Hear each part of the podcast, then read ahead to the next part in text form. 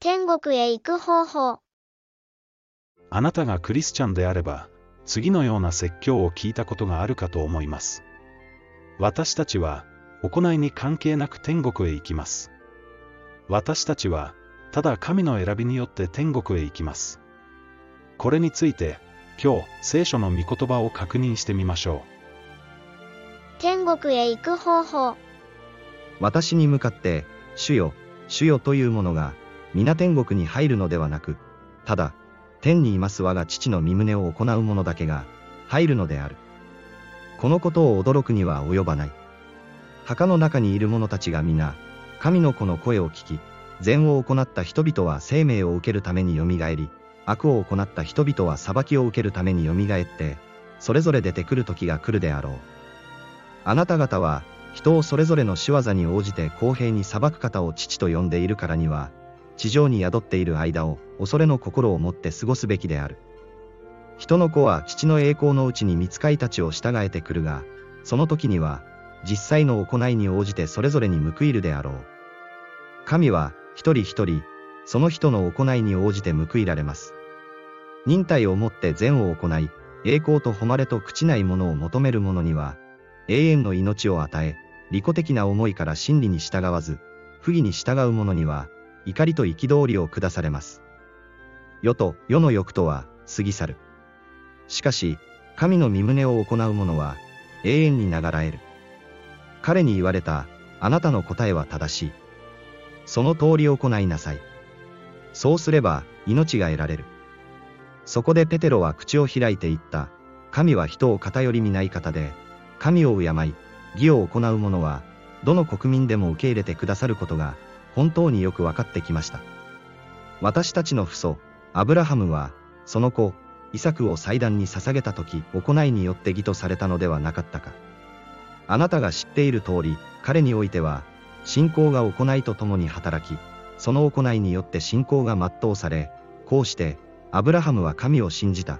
それによって、彼は義と認められたという聖書の言葉が成就し、そして、彼は、神の友と唱えられたのである。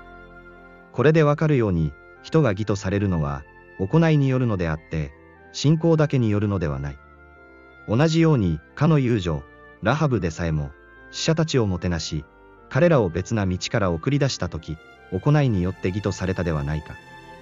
霊魂のない体が死んだものであると同様に、行いのない信仰も、死んだものなのである。なぜなら、立法を聞く者が、神の前に義なるものではなく、立法を行う者が、義とされるからである。子たちよ、誰にも惑わされてはならない。彼が義人であると同様に、義を行う者は義人である。私たちは喜び楽しみ、神をあがめ祀ろう。子羊の婚姻の時が来て、花嫁はその用意をしたからである。彼女は、光り輝く、汚れのない麻布の衣を着ることを許された。この麻布の衣は、生徒たちの正しい行いである。愛する兄弟姉妹の皆さん。ここが正念場です。今回、私はあえて、自分の言葉を一切入れませんでした。ただ、聖書の御言葉を紹介したのみです。にもかかわらず、否定的な感情が起こったとしたら、落ち着いて、考えてみてください。その拒絶は、一体何に対してですか？なぜ、そのような感情が起こったのでしょうかはっきり言いましょう。それは、聖書とは異なる何かを握りしめていたからです。今、私たちはへり下って、自分が聖書を否定するものになっていないか、吟味する時に来ています。思い込みや、党派心のせいで、神の教えをないがしろにしていないか、確かめる時に来ているのです。どうか、これらの聖句を、幼子のように受け入れてみてください。そこにこそ、本当の喜びと、自由が見出せるはずです。そして受け入れたなら、多くの兄弟姉妹に教えてあげてください。自分さえ良ければいいという人は、天国には一人もいないからです。主の来臨に備えて、道をまっすぐに整える時が来ています。